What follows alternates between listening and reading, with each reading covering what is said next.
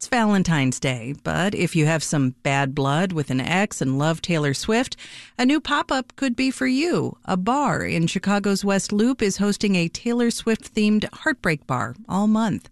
WBEZ's Indy Khera talked to some Swifties on opening night and brought us back this audio Valentine. Electric Garden has been transformed into a Taylor Swift experience. Cardboard cutouts of Swift adorn the room, standing next to little photo booths so you can take pictures with her.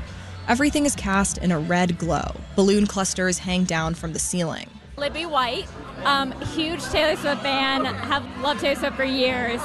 I'm Danielle Newman. I've only ever missed one concert, so I am a diehard, and I dragged my husband and two of our friends here to just really immerse in Taylor Swift. Katie Sloka. She pulls a detailed note up on her phone.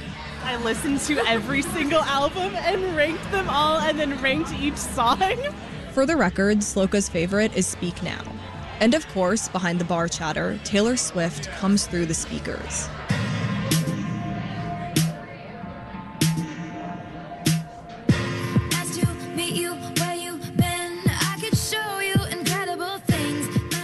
Electric Garden owner Chris Johnston says event planning company Bucket Listers approached him with the idea for the Heartbreak pop up, and they figured, why not? Taylor Swift is the queen of breakup anthems, from Bad Blood to Better Than Revenge. She captures heartbreak like no one else. Plus, Johnston is a fan. Everything I've seen about her and read about her, she seems absolutely amazing. Like, completely cool. Like, is such a good influence for people in general. Every time I'm playing um, baseball tournaments down in like Arizona, I still play. And if we lose a game, it's just a thing where I just start turning, shake it off on for the entire team. Yeah, So, you know, I get them all to shake it off a little bit, guys. The bar opened to the public around 9 p.m. People started queuing up in the entryway, eager to see the space. I like all the decor, all the like Taylor quotes, and then the songs obviously playing. I'm I'm a fan. I'm curious if there will be Taylor themed cocktails. There were, in fact, some Taylor inspired cocktails, like the Style, a rose punch with watermelon sugar, a little dig at her ex Harry Styles. They also had the Anti Hero, an IPA from Revolution Brewing. I was personally a big fan of the Up All Night, a sweet, coffee based drink. There were definitely some diverging opinions on Valentine's Day. It is a heartbreak bar, after all. I hate Valentine's Day. I just think it's such an overrated holiday. But Brittany Panza does love Taylor Swift. These two patrons felt better about the day.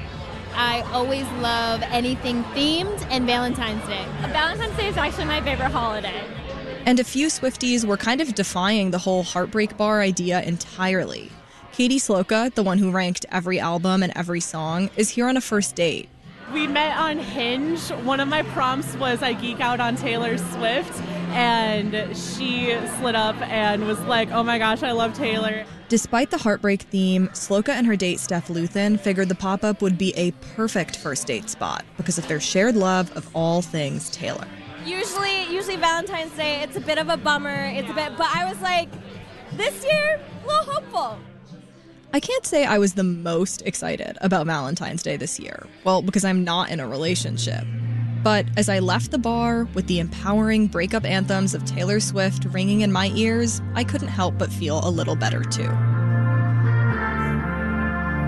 Indy Khera, WBEZ News. We're all